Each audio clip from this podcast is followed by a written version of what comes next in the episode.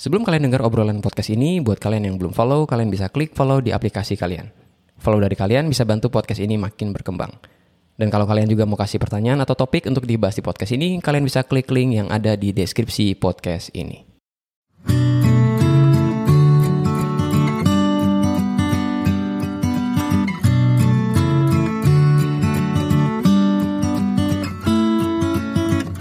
Halo, selamat datang di podcast Pak Kris ya. Dan ini adalah episode pertama di mana gue menjawab pertanyaan dari audiens. Pertanyaan ini datang lewat direct message di Instagram dari Abednego Andrew ya. Nah, pertanyaannya adalah How COVID-19 change us ya. Jadi bagaimana COVID-19 ini mengubah hidup kita ya. Nah, gue bahas uh, tentang pertanyaan ini dalam tema di podcast ini ya.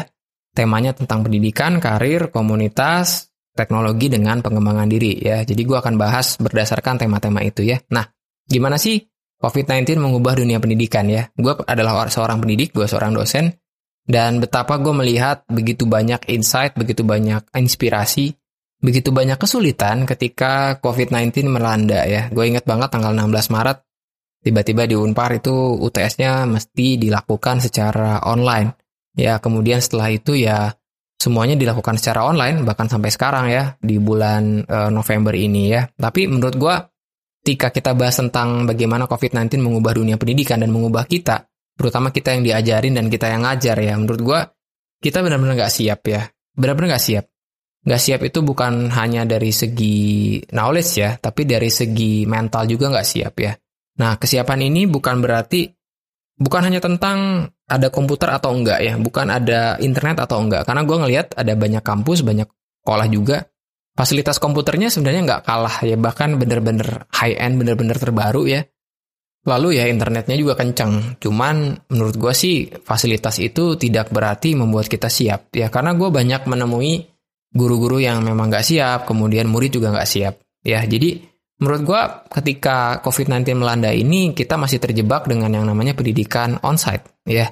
Jadi kita pikir online itu adalah onsite yang dipindahin. Sebetulnya kayaknya nggak semudah itu ya. Cara kita ngelola mengajar online dengan cara mengajar di kelas juga beda. Cara kita memanage kelas juga berbeda. Cara kita diskusi juga berbeda. Jadi bukan hanya sekedar yang fisik pindah ke maya ya, tapi benar-benar experience-nya berbeda ya. Kemudian yang gue lihat adalah uh, siswa-siswa ini juga nggak siap ketika belajar online. Mereka nggak siap hidup secara mandiri, ya. Karena di sekolah ada banyak aturan, ada banyak sistem yang bikin mereka tertib. Begitu sampai di rumah, mereka bisa ber berbuat semaunya. Bisa satu layar lagi belajar, PJJ, ya, pembelajaran jarak jauh.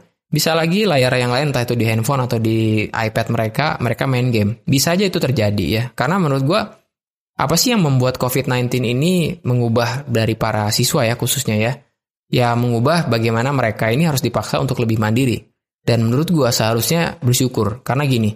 Menurut gua semakin cepat orang untuk bisa mandiri, tidak terikat pada sebuah aturan, tidak terikat pada sebuah sistem. Orang itu orang tersebut akan dewasa dengan lebih cepat. Make sense ya? Jadi gue ulangi nih.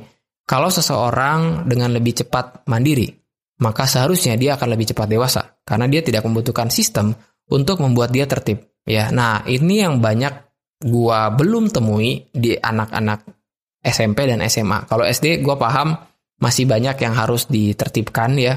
Maksudnya harus ada sebuah sistem yang memang mengatur mereka supaya tertib. Cuman buat SMP dan SMA menurut gua kalau kalian yang dengar dari podcast ini ya, kalian mesti bersyukur betapa COVID-19 ini mengubah kalian untuk jauh lebih mandiri. Ya, maka COVID-19 ini betul-betul mengubah siswa menjadi lebih mandiri. Ya, dari sisi guru, COVID-19 ini mengubah para guru harus upskill. Jadi ada istilah nih yang baru gue pelajari sekitar mungkin sebulan lalu ya. Waktu dapetin uh, The Future of Jobs dari laporannya Work Economic Forum tentang uh, upskilling.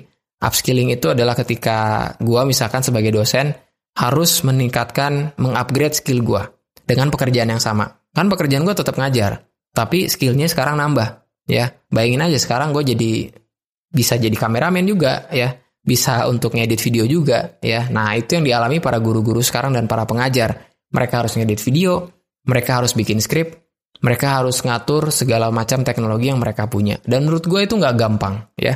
Gue bersyukur bisa beradaptasi dengan cepat. Kenapa? Karena di tahun lalu gue udah mulai bikin video. 35 video untuk sebuah mata kuliah di tempatku di mekatronika di Unpar. Ya makanya gue nggak terlalu kaget ya. Buat para guru dan para dosen yang memang mereka penetrasi teknologinya juga belum bagus, kemudian ya memang sudah mentok dari segi usia, sangat sulit. Kadang muncul sebuah frustasi ya, kadang muncul uh, yang namanya kekesalan terhadap teknologi karena ya mau gimana lagi. Ya, nah itu yang mengubah uh, dari dari segi pendidikan sih kalau menurut gue ya. Lalu ada satu lagi mungkin yang mau gue tambahin dari bagaimana COVID-19 ini mengubah di dunia pendidikan ya. Gue ngelihat mental health, kesehatan mental dari siswa dan guru dan para pengajar itu betul-betul memburuk ya. Karena banyak siswa juga yang akhirnya stres. Stres karena mereka tidak ketemu dengan teman stres ketika mereka kehilangan momen untuk bertemu di kantin, ngomongin guru di kantin, uh, ngomongin uh, tentang pertandingan bola atau ngomongin tentang event-event tertentu ketika mereka ketemu di koridor sekolah. Momen itu hilang membuat mereka menjadi bosan, membuat mereka menjadi stres. Ya, guru juga sama. Ya, bayangkan mereka harus ada di depan laptop mulai dari rapat guru, mulai dari ngajar, mulai dari administrasi dan itu sangat melelahkan. Oleh karena itu, Mental health ini yang mesti diadres betul-betul oleh sekolah. Kalau ada mungkin pejabat sekolah yang dengar ini, but the biggest asset dari seseorang itu sebenarnya mentalnya ya. Gue nggak bisa bilang knowledge-nya ya, karena orang yang punya knowledge banyak tapi mentalnya lemah, dia gampang stres juga akan kalah gitu loh ya. Uh, dengan mereka yang punya knowledge biasa-biasa aja tapi mental yang kuat. Karena orang yang punya mental kuat, dia akan selalu punya kapasitas buat belajar. Make sense ya. Maka ini harus diadres ya. Dan gue betul-betul concern dengan masalah ini. Oleh karena itu, belakangan ketika uh, eh, COVID-19 ini melanda ya gue banyak memberikan workshop dan juga webinar kepada guru dan uh, murid karena menurut gue murid jadi lupa tentang tugasnya ya indikasi-indikasi kayak gitulah ya gejala-gejala kayak gitu murid yang beralasan kameranya nggak dibuka karena dia cuma login lalu ketiduran lalu dia pergi ke kantin atau dia pergi ke mana gitu kan ya itu adalah sebuah akibat ketika mereka nggak diajari ya maka itu yang sih menurut gue uh, kenapa COVID-19 ini bisa mengubah uh, seseorang dari segi cara dia belajar dan cara dia mengajar. Ya, kemudian satu lagi nih sebelum gue lupa ya tentang pendidikan ini ya.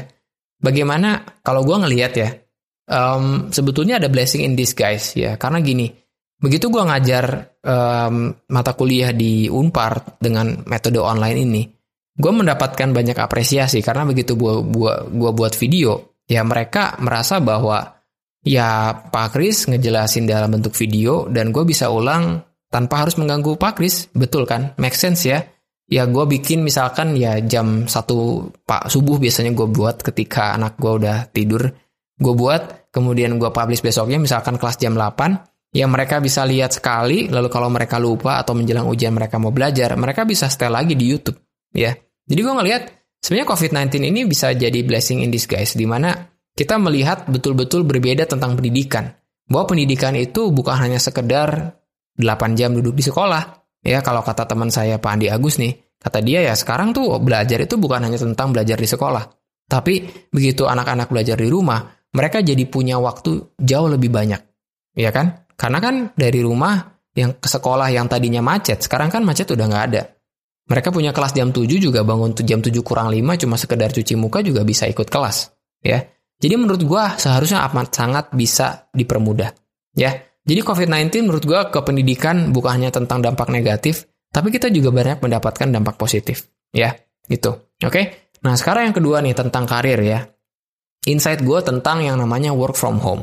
Ya, ada yang keberatan atau ada yang merasa bahwa work from home itu nggak suitable buat dia karena dia butuh berpakaian dengan rapi, dia butuh meeting fisik ketemu orang, dia butuh untuk ketemu klien dengan langsung, agak awkward kalau jelasin di Zoom, presentasi di Zoom, Nah, buat sebagian orang ya itu nggak enak ya, cuma ngelihat layar kemudian ya udah gitu ya mereka jelasin kan. Nah, itu yang membuat nggak nyaman ya. Nah, tapi uh, ada sebuah hal yang gue lihat sih dari COVID-19 ini mengubah dalam dunia karir ya. Menurut gue jauh lebih efisien, betul loh. Menurut gue amat sangat jauh lebih, lebih efisien, bisa menghemat banyak budget ya. Waktu itu gue sempat ngobrol dengan seorang yang ngerasa bahwa COVID-19 ini sebenarnya jadi blessing ya. Karena kenapa? Biasanya orang harus rapat itu keluar kota, ketemu di satu kota, kemudian rapat. Sekarang cuma lewat Zoom doang, atau lewat Google Meet doang. Rapat yang tadinya harus dua jam, mereka bisa selesaikan dalam waktu sejam. Kenapa? Karena jauh lebih efektif. Apalagi kalau Zoomnya gratisan. Dalam waktu 40 menit mereka kudu beres itu rapat. ya. Jadi menurut gue tuh sebenarnya nggak buruk-buruk amat ya, terlepas dari masalah kesehatan dan banyak orang yang juga akhirnya meninggal terlepas daripada itu. Kita harus ngelihat bahwa COVID-19 ini Tuhan izinkan ya untuk ngajarin kita sesuatu. Dan gue melihat di dunia karir, ini tuh benar-benar ngajarin sama yang namanya efisiensi. Ya, karena bayangin aja, Zoom saat dalam satu bulan, gue langganan itu sekitar 230 ribu maksimal tergantung dari harga dolar. Ya, sekarang bandingkan dengan berapa jumlah uang yang harus gue habiskan buat beli bahan bakar mobil gue yang mesti gue pakai untuk commute, untuk dari satu tempat ke tempat lain buat meeting. Dalam satu bulan akan bisa, let's say ya, bisa 10 kali lipatnya daripada biaya Zoom. Ya, jadi itu sangat menghemat banyak waktu. Ya, jadi buat gue sih lebih baik kita lebih banyak bersyukur lah di COVID-19 ini ya, terutama di masalah karir ya. Terlepas dari banyak orang yang kena layoff, mereka harus mengubah skill mereka ya, tapi menurut gue sih itu yang harus disyukuri ya. Mereka mungkin gak suka dengan kerjaan mereka.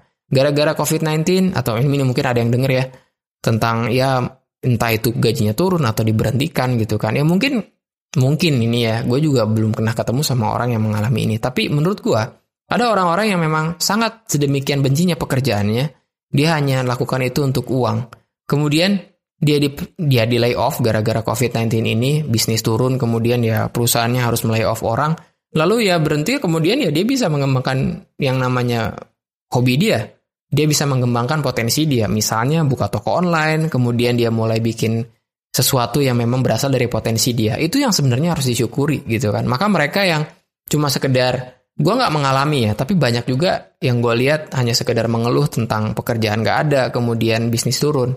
Tapi ada banyak orang yang bangkit. Bangkitnya kenapa? Karena mereka sadar bahwa mereka itu tidak didefinisikan hanya oleh pekerjaan mereka. Gue ulangi ya, orang-orang yang kuat itu mereka tuh sadar bahwa mereka itu tidak didefinisikan berdasarkan pekerjaan mereka.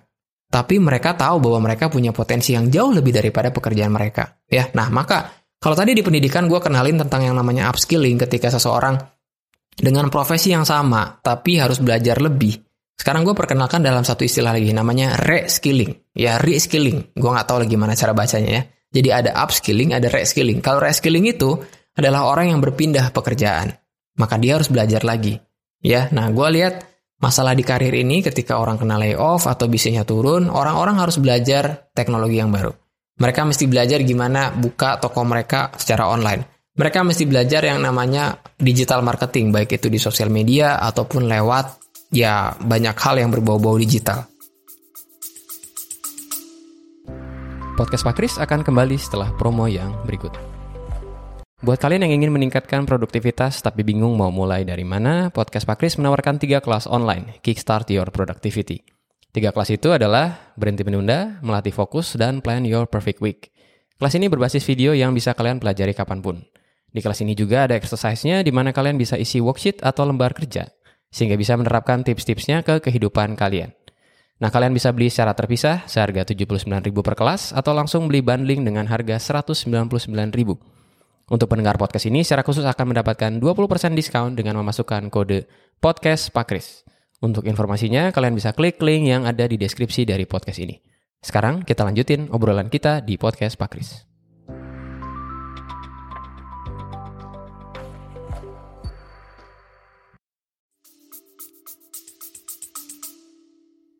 Ada banyak hal positif sebetulnya yang bisa kita ambil dari COVID-19 ini ya. Sekali lagi loh, terlepas dari kesehatan dan gue sangat-sangat gak enak gitu ya ngelihat ya angka positif uh, COVID ini makin tinggi, angka yang meninggal juga makin tinggi ya.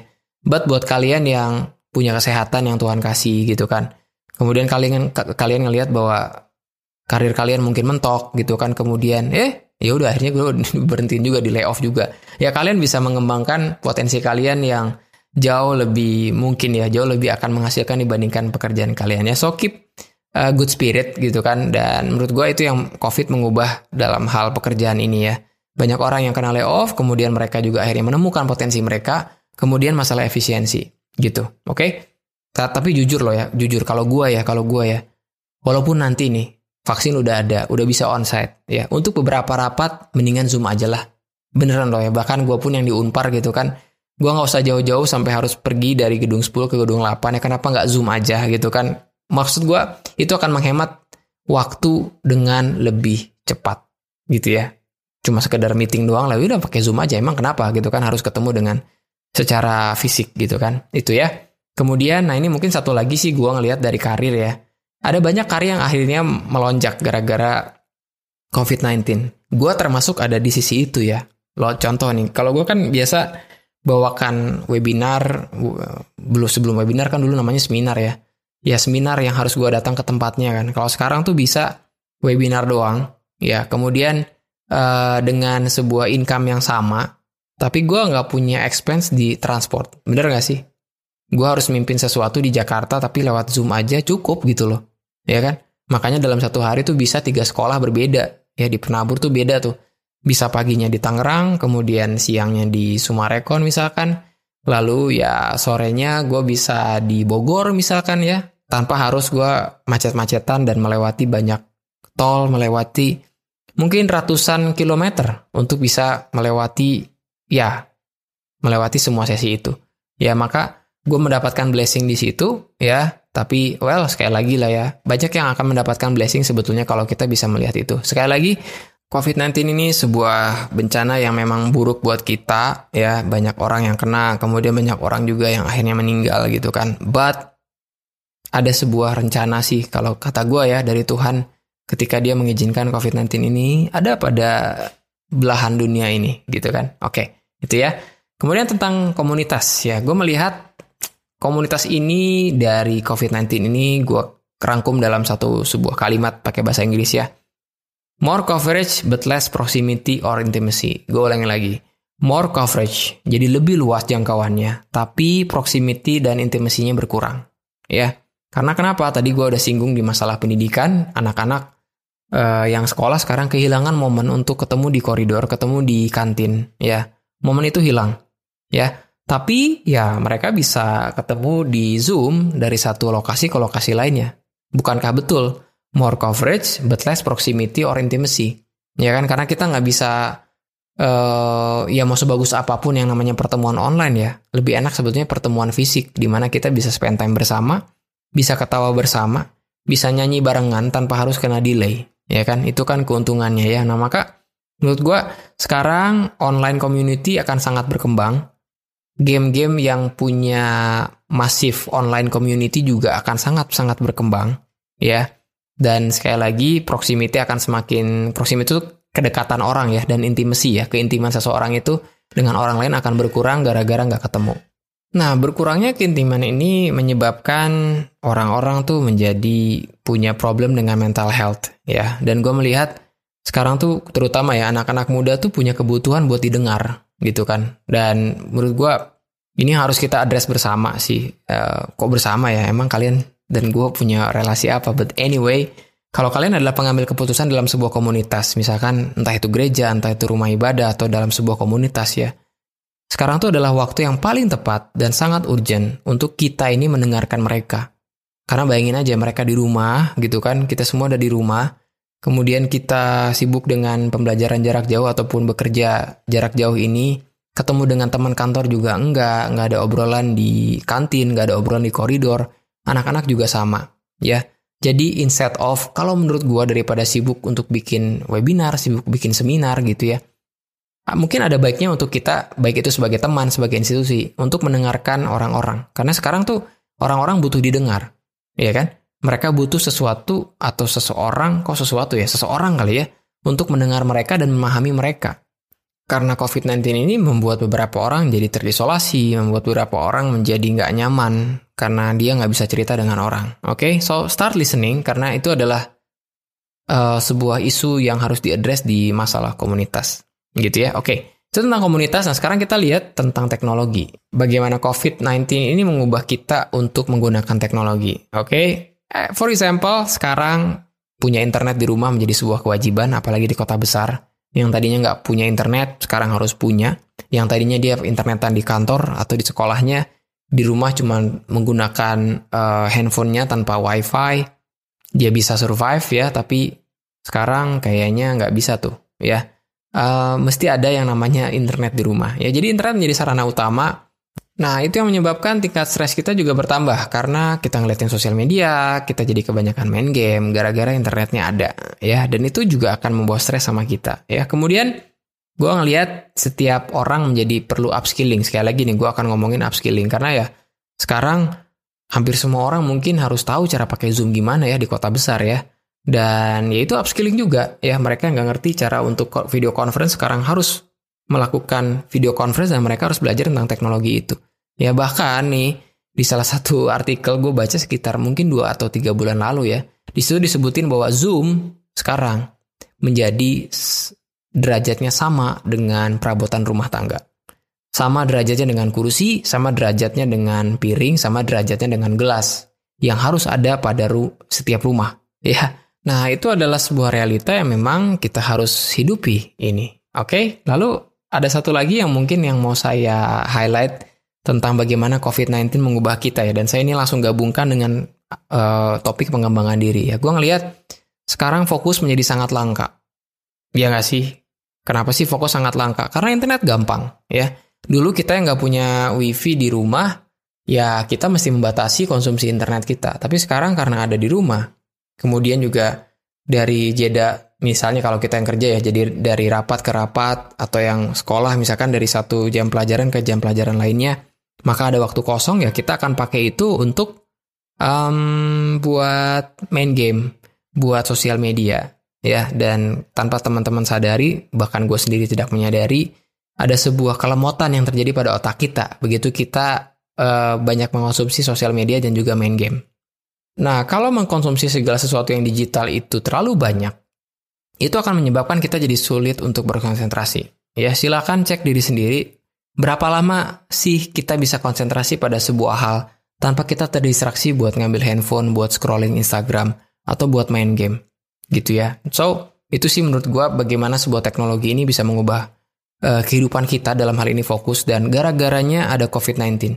Semakin lama kita di rumah, kita butuh hiburan, kita pasang wifi, kemudian what happen, fokus kita akan semakin buruk. Oke? Okay? Nah, kemudian yang terakhir nih tentang pengembangan diri ya. Ternyata, ternyata ada sebuah blessing in disguise lagi. Sekarang ada begitu banyak kelas online yang mendaftar jadi jauh lebih tinggi. Kenapa? Karena banyak orang sekarang tinggal di rumah. Mereka yang kena layoff diberhentikan dari tempat pekerjaannya juga tinggal ambil kursus di online, kemudian mereka bisa mendapatkan skill baru. Ya, contohnya kalau saya, saya menggunakan Skillshare, sekarang lagi belajar cara buat edit, uh, cara edit video ya, lalu cara buat video yang bagus, ya kan? Dan itu yang sekarang jadi rame, ya karena sekarang orang lebih banyak di rumah, orang lebih banyak internetan, dan begitu mereka sadar bahwa mereka harus menggunakan waktu dengan produktif, mereka menjadi mencari kelas kelas-kelas online yang memang entah itu gratis maupun bayar ya, yang bisa menambahkan value buat mereka. Ya, dan itu ada beberapa report yang saya baca bahwa sekarang semua dari para penyedia uh, kursus online seperti Coursera, seperti Udemy ya, itu yang daftar jadi semakin banyak. Karena ya itu, mereka lebih banyak di rumah, ada yang kena layoff juga waktunya juga jadi tiba-tiba lowong ya, dan mereka juga nggak mau waktu mereka hanya dihabiskan untuk sosial media dan juga game. Mereka ingin belajar ya. So, menurut gue sih itu adalah aspek-aspek yang gue ngeliat bagaimana COVID-19 ini mengubah kita ya dari mulai pendidikan, kemudian karir, kemudian komunitas, teknologi dan pengembangan diri ya. Dan kalau kalian punya insight silahkan uh, kasih komen di website saya atau kasih komen di uh, sosial media gitu kan. Nah, kasih tahu saya apa yang kalian pikirkan bagaimana COVID-19 ini mengubah kalian ya. Yang pasti COVID-19 ini mengubah beberapa orang menjadi kreatif tapi juga mengubah beberapa orang menjadi terpuruk mengubah yang tadinya punya karir bagus menjadi buruk, tapi ada juga yang punya karir buruk menjadi bagus, tergantung kitanya, ya. Kita nggak bisa kontrol apa yang ada di luar kita. Salah satunya kita nggak bisa kontrol kapan vaksin ada. Kita nggak bisa kontrol, kita nggak bisa tangkis yang namanya COVID-19 ini. Waktu Tuhan bilang kita harus mengalami, kita alami. Dan so be it, ya. Jadi menurut gua perubahan adalah sebuah kesempatan. COVID-19 itu inevitable, kita nggak bisa hindari itu. Sekarang adalah bagaimana kita mengambil yang terbaik dari waktu-waktu ini. Gitu kan, dalam pendidikan kita, dalam karir kita, dalam komunitas kita, cara kita mengkonsumsi teknologi, dan bagaimana kita mengembangkan diri. Oke, okay? so sekali lagi buat kalian yang punya pertanyaan, silahkan DM saya di Instagram, atau kalian tinggalkan komen di saya punya website www.christianfredina.com atau kalian bisa pergi ke SpeakPipe ya SpeakPipe di situ di website kalian bisa tinggal klik di situ kemudian kalian ngomong di situ nanti suara kalian kalau kalian bersedia akan saya playkan di podcast ini Oke, terima kasih dan salam sehat semua. Take care and be strong. Bye-bye. Kalau kalian dapat value atau manfaat dari podcast ini dan ingin say thank you, kalian bisa support podcast ini dengan mentraktir Pak Kris dengan klik link yang ada di deskripsi podcast ini. Traktiran kalian akan sangat berarti untuk podcast ini tetap running dan bantu orang-orang untuk stay productive. I'll see you guys later dan stay productive.